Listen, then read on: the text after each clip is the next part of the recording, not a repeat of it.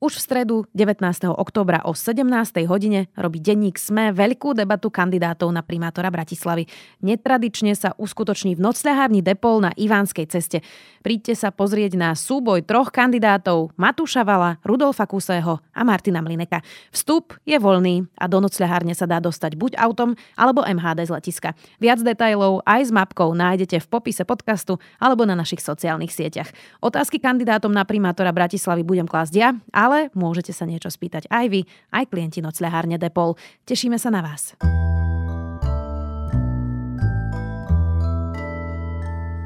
Rozpočet v kapitole zdravotníctva malo od odborníkov hodnotenie najprv FX. Po verejnom tlaku vláda aspoň niektoré veci opravila, no aj tak hrozí zdravotnícky mordor. Je pondelok 17. októbra, meniny má Hedviga a bude dnes jasno až polojasno 18 až 23 stupňov. Vítajte pri Dobrom ráne. V dennom podcaste denníka Sme moje meno je Zuzana Kovačič-Hanzelová. Získajte štýl a pohodlie za polovicu. Nová edícia Play od Hyundai prináša atraktívne čierne doplnky a skvelú výbavu. Modely i30, Bayon a Tucson môžete mať teraz s vyhrievaným volantom a sedadlami, inteligentným kľúčom či zatmavenými oknami. Spoznajte všetky výhody Hyundai Play na www.autopolis.sk alebo v predajniach Autopolis na Panolskej, na Boroch alebo na novej prevádzke na Račianskej 155A. Vedel si, že s plánom obnovy môžu byť aj také fintice ešte vyfintenejšie? Áno. Jasné. A Spišská Nová Ves môže byť ešte novšia. A Oravské veselé ďaleko veselšie. Rozumiem. A keď si taký múdry, tak čo také Sladkovičovo? Tak to bude ešte sladšie. Vydali sme sa na cestu reforiem, teraz prišiel čas na investície. Dostaňte Slovensko do formy aj vy a zapojte sa do víziev na plánobnovy.sk.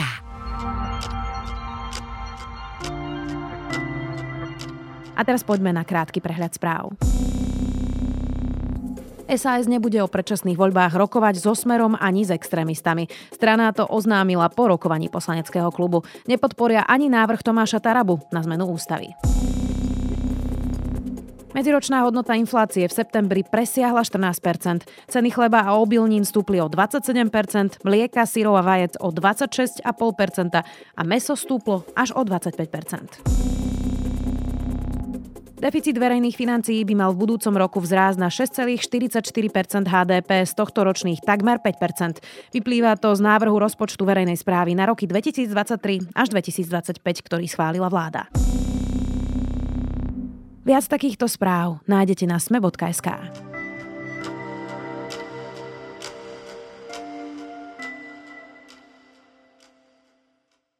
Pôvodne FX, teraz trochu lepšie.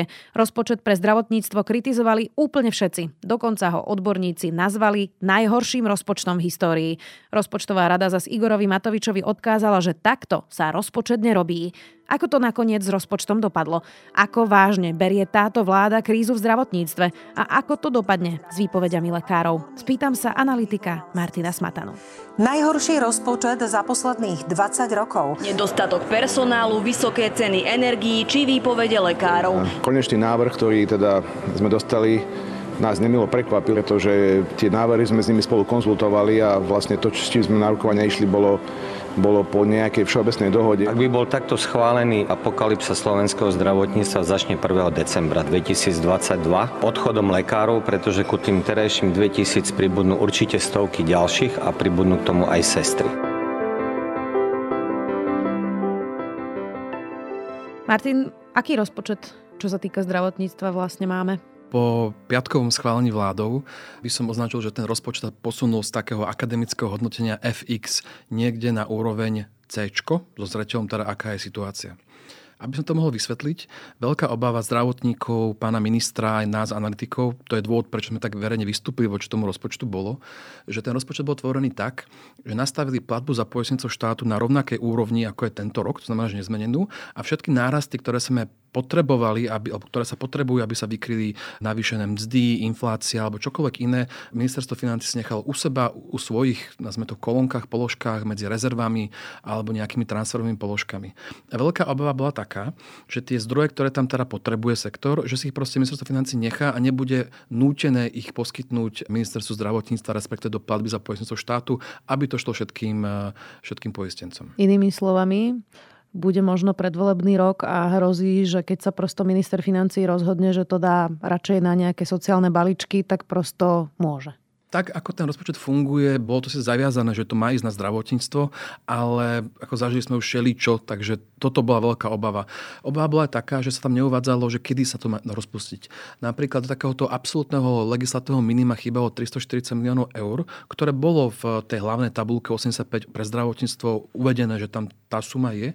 A bolo takisto uvedené, že sa to bude môcť použiť na platbu za poistnicov štátu, kam to patrí, ale nebolo napísané, že napríklad kedy. A to je pomerne kľúčové, lebo to znamená, že to ministerstvo financí mohlo použiť alebo rozpustiť v februári, alebo v apríli, alebo v decembri. Kľúčové je, aby to prišlo od 1.1.2023, lebo to je taká veľká čiastka, že to proste poistenia bude chýbať, obzvlášť keď sme mali takýto ťažký rok, kde vlastne sa predikuje strata cez 200 miliónov eur, nemajú hotovostné rezervy už také ako minulosti a takisto imanie na takej hranici, že si nemôžu dovoliť ísť niekoľko mesiacov bez nejaké čiastky, čo tam chýba v rozpočte. To, čo hovoríš, ty vlastne podporila aj Rada pre rozpočtovú zodpovednosť. A oni vlastne povedali, že takto sa rozpočet nerobí a že sa vlastne v tom rozpočte mieša presne nejaká taká schizofrenia, ako by sa vláda pripravovala na to, že rozpočet možno neprejde a bude provizorium a zároveň robila rozpočet, ktorý chce, aby prešiel. Tak ako sa vlastne tvorí normálne rozpočet? Ty si bol pri tvorení rozpočtu. Áno, ja som mal za zdravotníctvo tú našu časť niekoľko rokov na starosti. Ono je to analytické cvičenie od nejakého roku 2018-19, kde útvar hodnoty za peniaze na strane ministerstva financí a Inštitút zdravotníckej analýzy na strane zdravotníctva si sadnú a tvoria veľmi komplexné analýzy, kde sa snažia pozrieť najskôr, ako vyzerá realita tohto roku, lebo rozpočet je vždy nejaký, nejaký predpoklad, oni sa pozrú, ako vyzerá tá realita. K tomu potom začnú pripočtovať položky, ktoré vedia, že budúci rok určite prídu, napríklad inflácia, energie, nejaké prirodzené automaty. K tomu pripočítajú dopady reforiem, zákon o lieku alebo tie nové koeficienty pre zdravotníkov a od toho odpočítajú úspory. Z tohto na budúci rok vyšla suma niekde okolo 6,7 miliardy eur na strane výdavkov verejno-zdravotného poistenia, čo teda ide do ambulanci, do nemocnic, čiže nám všetkým. Túto sumu následne ministerstvo financí podľa platnej legislatívy nejako musí vykryť. A vykrývajú tak, že sa pozrie, aká je prognoza výberu odvodov nás ekonomicky aktívnych, čiže tí, čo sme zamestnaní, čo vychádza na nejakých 5,2 miliardy. A ten rozdiel pod počtom nejakých takých malých drobných nedaňových položiek musí vykryť štát platbou za pojesnicou štátu. Budúci rok to vychádza 1,44 miliardy podľa teda do počtu ministerstva financí. No a kde je ten problém? Že táto čiastka by teda mala ísť normálne do platby za poistenie štátu, malo by to ísť teda normálne štandardne zdravotným poisťovňam, avšak ministerstvo financí stanovilo túto čiastku iba na úrovni 1,1 miliardy. Na rovnaké úrovni, ako máme tento rok. A ich dôvod bol ten, že ak by prešlo provizorium, toto je čiastka, ktorú proste máte k dispozícii. A ten rozdiel medzi 1,44 a 1,1 dali do tak tzv. položky, že transfery výdavkov verejných e, subjektov verejnej správy, alebo nejak takto nazvali, čo činilo nejakých 340 miliónov eur. A problém teda bol ten, že keď sa na to pozrú zdravotné poistenie alebo poskytovateľia, pozrú sa na ten rozpočet, tak čo v tom pôvodnom rozpočte, nie v tom, čo sa schválilo v piatok, ale v tom pôvodnom garantovaná bola iba suma 1,1 miliardy eur. Tých 340 bolo uvedené, že sa bude môcť použiť, ale nebolo povedané, že kedy a za akých podmienok. Bolo uvedené, že to má ísť na platbu za štát, ale nie, či to je v januári, alebo v marci, alebo, alebo v septembri, čo je veľké riziko. A takisto sme vedeli, že to nevykrýva tých 1,44, nevykrýva všetky výdavky, ktoré tam sú, lebo niektoré ministerstvo financí osekalo na čo ale malo rezervu po výške 400 miliónov eur, kde ale nebolo uvedené, na čo tá rezerva presne je, že aká čiastka patrí komu. Sú tam všelijaké alternatívy, nie je tam uvedené komu, ani kedy, ani za akých podmienok sa uvoľní. A toto bol presne ten hlavný dôvod a problém, prečo sa tí zdravotníci postavili a práve, že ten rozpočet nie je teda korektný. No a keď sa pýtal, ako sa tvorí, tak toto je ten proces, ktorý sa tvorí a hlavná chyba tam bola, že tá platba za poistnosť štátu bola iba 1,1 miliardy, 340 tam chýbalo. Mm. Martin, ty si už videl takéto tvorenie rozpočtu niekedy v tvojej kariére?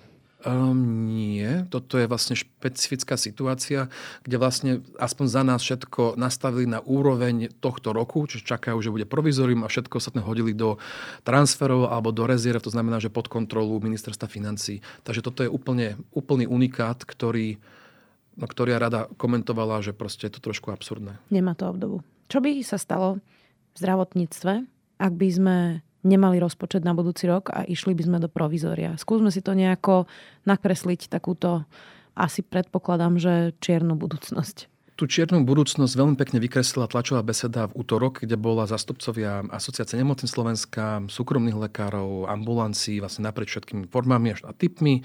Boli tam zastupcovia aj ministerstva, pacientov, lekárske komory a každý to nejakým spôsobom za seba opisoval. A ja by som možno iba citoval, čo hrozí. Lebo totiž to, oni vtedy komentovali pôvodný návrh, ktorý je ekvivalentný k tomu, že sa teda tie zmeny nespravili, ale ekvivalentný k tomu, že by bolo provizorium. To znamená, že sa rozpustí iba tá platba za štát 1,1 miliardy eur a tých 300 140 miliónov plus iné rezervy nebudú proste existovať. Ak použijem teda ich slova, tak za pacientov tam padlo, že bude vlastne eutanázia pacientov, lebo proste budú také čakacie doby, že budú zomierať.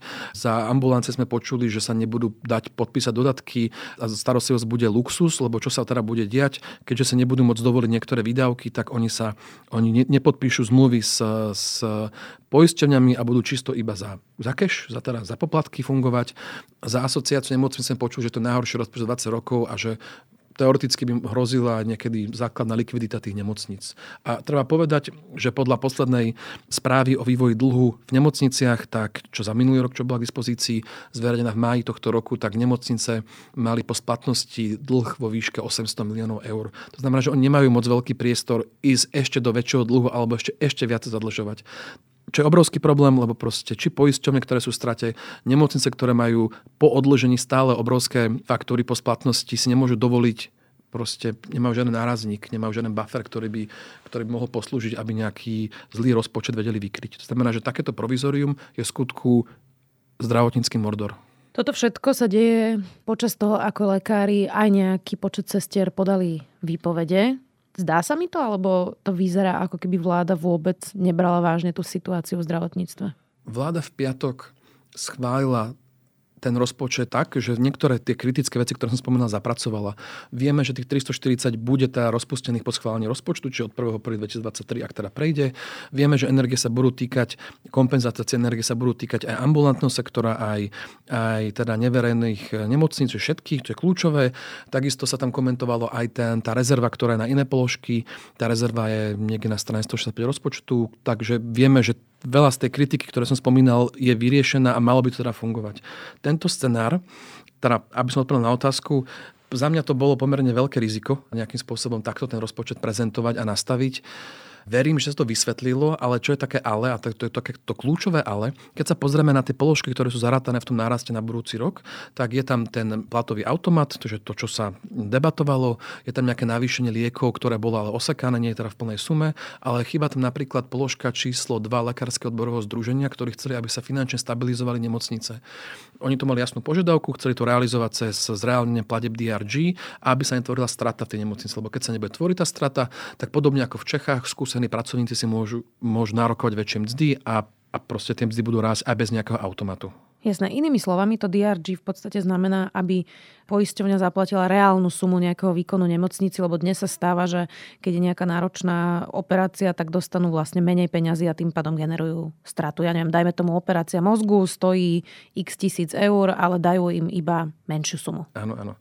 A napríklad na vykrytie tohto rozdielu, čo vyžaduje áno, celý systém prekopať a potrvá nejaký čas, ale tá strata nemocnice dá zasanovať aj bez toho, lebo máme prospektívne rozpočty, máme globálne rozpočty, tak by stála nejakých 120-130 miliónov eur. To tam vôbec nie je v tom rozpočte. To znamená, že keď sa na to pozrú zastupcovia LOZ, tak si pozrú, že áno, po tých úpravách je tam garancia tých 340 miliónov eur do platby za štát, vykrie to teda minimálne tie mzdy, nevykrýva to všetky požiadavky, ktoré chceli ambulancia alebo na inovatívne lieky a hlavne nebude to vykrývať ich požiadavku na finančnú stabilizáciu ústavnej zdravotnej starostlivosti. Takže je to, neviem, ako to oni vyhodnotia, či to vyhodnotia so zreteľom nejakého pochopenia, že je krízový zlý rok, vojna na Ukrajine. Neviem, čo oni budú teda očakávať a ako budú toto nejako akceptovať. Je to na nich, ja sa obávam, že proste si povedia, že ich hodil cez palubu. Čo hovoríš na tú kritiku, že prečo lekári neštrajkovali počas žiadnych vlád Smeru? Prečo to je vždy počas nejakej pravicovej vlády, ktorá príde potom a vlastne ako keby žne to, čo sa tu nerobilo dlhšie. Veď predsa teda táto vláda funguje dva aj niečo rokov a naozaj toto sú dlhoročné problémy. Takže čo hovoríš na tú kritiku, že prečo neštrajkovali predtým? Situácia sa postupne zhoršuje, degraduje, je to správne slovo. Tá situácia začala tak trochu rapidnejšie zhoršovať od roku 2016. Keď sa pozrieme na rok 2016 a porovnáme si priemerné mzdy v nemocniciach spolu so všetkými príplatkami a, a načasmi, tak Slovensko a Česko na tom bolo veľmi podobne, čo týka lekárov. Potom začali tie nožničky narastať, ktoré bolo spôsobené tým, že v Čechách v roku 2017 schválili nariadenie, ktoré diktuje tiež nejaké koeficienty a automaty. Takže tie rozdiely v tých, tých mzdách začali každý rok viac a viac rásť. Ono už v roku 2019 to bolo také vyeskalované, preto sa vtedy aj bonifikovali nelekárske koeficienty od nejakých 10%, ak si pamätáš, napríklad sestry mali vtedy navýšené. Lekárom sa vtedy ešte ale nenavýšilo, a keď sa plánovalo, že od nejakého roku 2020 by to stalo, Akurát prišla táto vláda, keď do toho celého nabehla, to znamená, že ono to je nejaký postupný proces, ktorý sa vyvrcholil v tom roku, ale už v roku 2019 pravidelne Lekárske odborové združenie chodilo na ministerstvo a argumentovalo, pýtalo, požadovalo, takže už sa to proste nejakým spôsobom budovalo. A k tomu prijátáme celú pandémiu, to, že okolité krajiny výraznejšie navýšili rozpočty, navýšili napríklad mzdy. Zoberme si, že v Maďarsku schválili novelizáciu tiež nejakého kvázi platového automatu, kde skokovito im tam narastli. V Čechách tiež počas pandémie boli výraznejšie nárasty. To znamená, že okolité krajiny ukázali, že to zdravotníctvo je prioritou, reflektovali to aj na, na, na mzdových opatreniach alebo nejakých podmienkach a my sme sa ešte viac prepadli relatívne voči ním. To znamená, že toto je iba proste nejaká, nejaké vieskalovanie, kumulácia nejakých niekoľkých rokov postupného zhoršovania. Ja sa, Martin, priznám, že mám z tohto dosť veľký stres, taký dlhodobého typu, pretože vnímam tú situáciu v zdravotníctve, počúvam lekárov aj sestry, počúvam aj teba, keď o tom hovoríš. A znie to naozaj tak, že sme vo vážnej kríze a naozaj nám tu ročne zbytočne stále viac a viac ľudí zomiera. Sú to tisíce ľudí, ktorých by sme vedeli zachrániť v lepšom zdravotníctve a bude to len horšie. Tie čakačky sú stále dlhšie, aj na také banálne operácie, ako je výmena kolena. Tak teda ako veľmi zlá je tá situácia a ako veľmi si klameme stále, keď hovoríme, veď nie je to také zlé, veď vždy túto zdravotníctvo malo nejaké problémy. problemi. To je ten problém. Neexistuje nejaký objektívny nástroj alebo nejaká metrika, ktorá by sa dá použiť, ako dobrá alebo zle na tom sme. Máme niektoré medzinárodne použiteľné nástroje, ako si spomínala, odvratiteľné umrtia alebo nejaké odvratiteľné hospitalizácie, ktoré by nám mohli povedať, ako na tom zle sme objektívne a kam sa zhoršujeme. Tam je toľko veľa metodických detailov, že veľmi ťažko sa niečo takéto konkrétne používa. A táto možnosť jasnej objektivizácie, hlavný dôvod, prečo neviem ani zistiť a porovnať a povedať si, že sa zhoršujeme a akým tempom. Totižto, keď napríklad ideme na dovolenku niekam, tak vidíme, ako tam funguje, ako tam fungujú služby, ako vyzerajú ulice, či sú čisté, či akom stave sú cesty, ale kto z nás zažije plný zdravotnícky systém v iných krajinách. To znamená, že my nemáme referenčný rámec, voči čomu by sme povedali, že wow, sme na tom fakt, že hrozne a, a zle.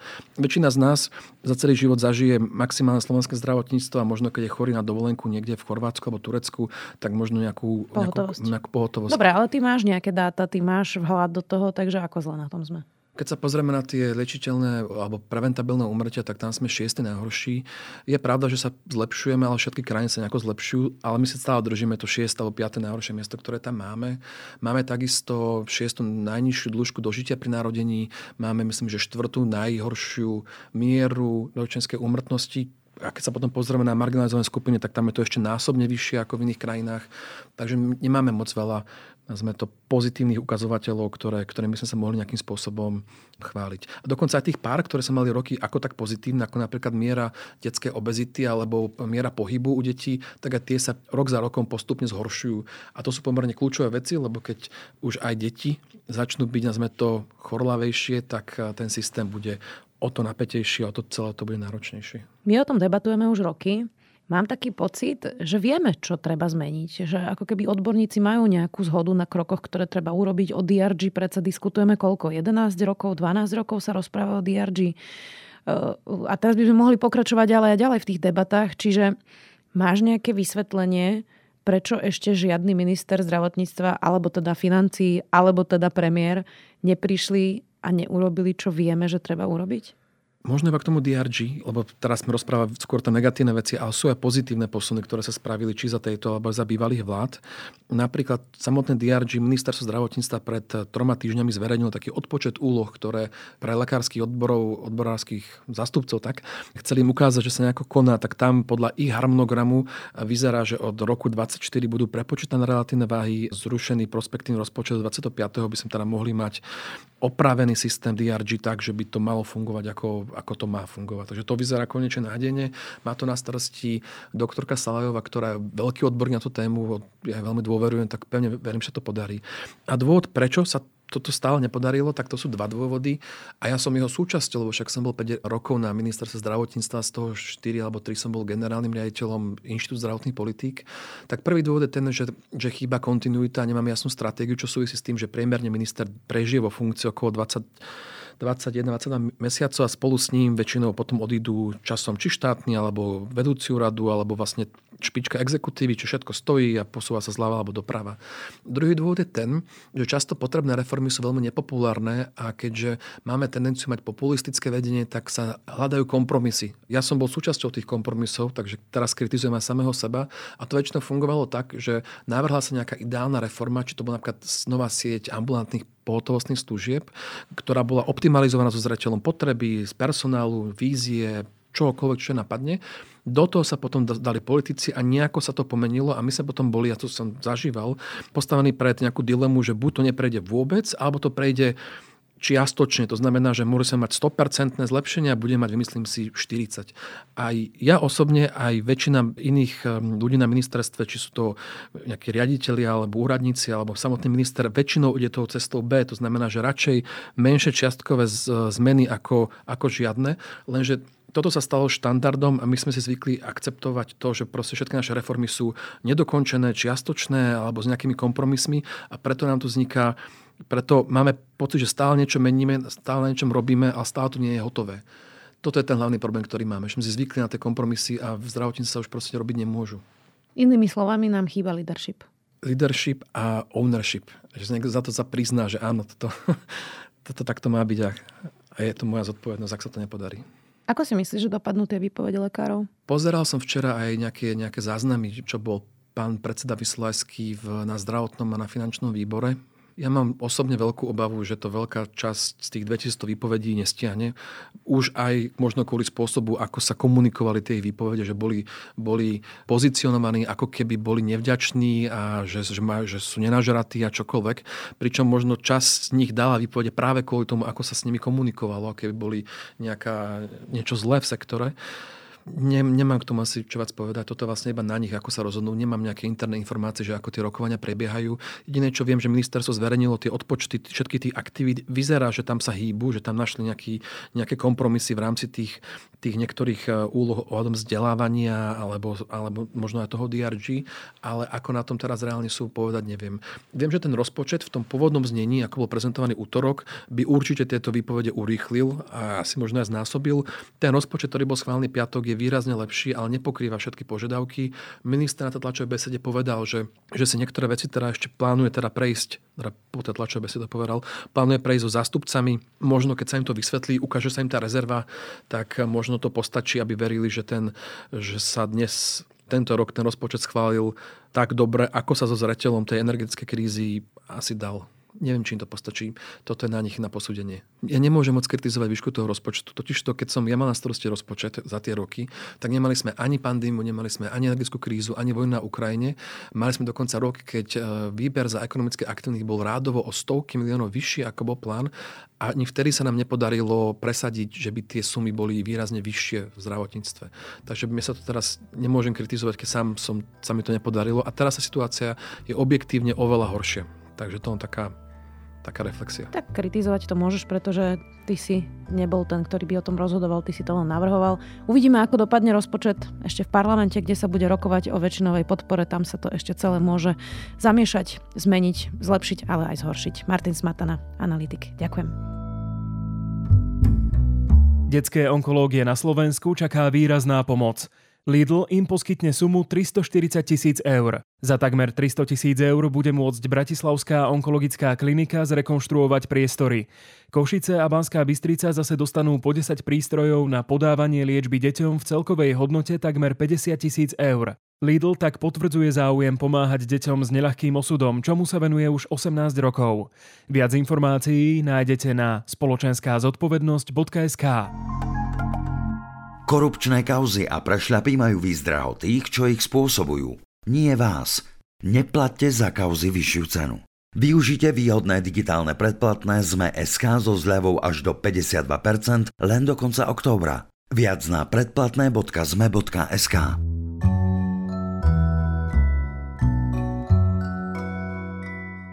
Ak vás zaujíma podrobnejší komentár rozpočtovej rady k rozpočtu na budúci rok, je to naozaj zaujímavé a dôležité čítanie a preto je to aj môj zaujímavý tip na záver. Do počutia opäť zajtra.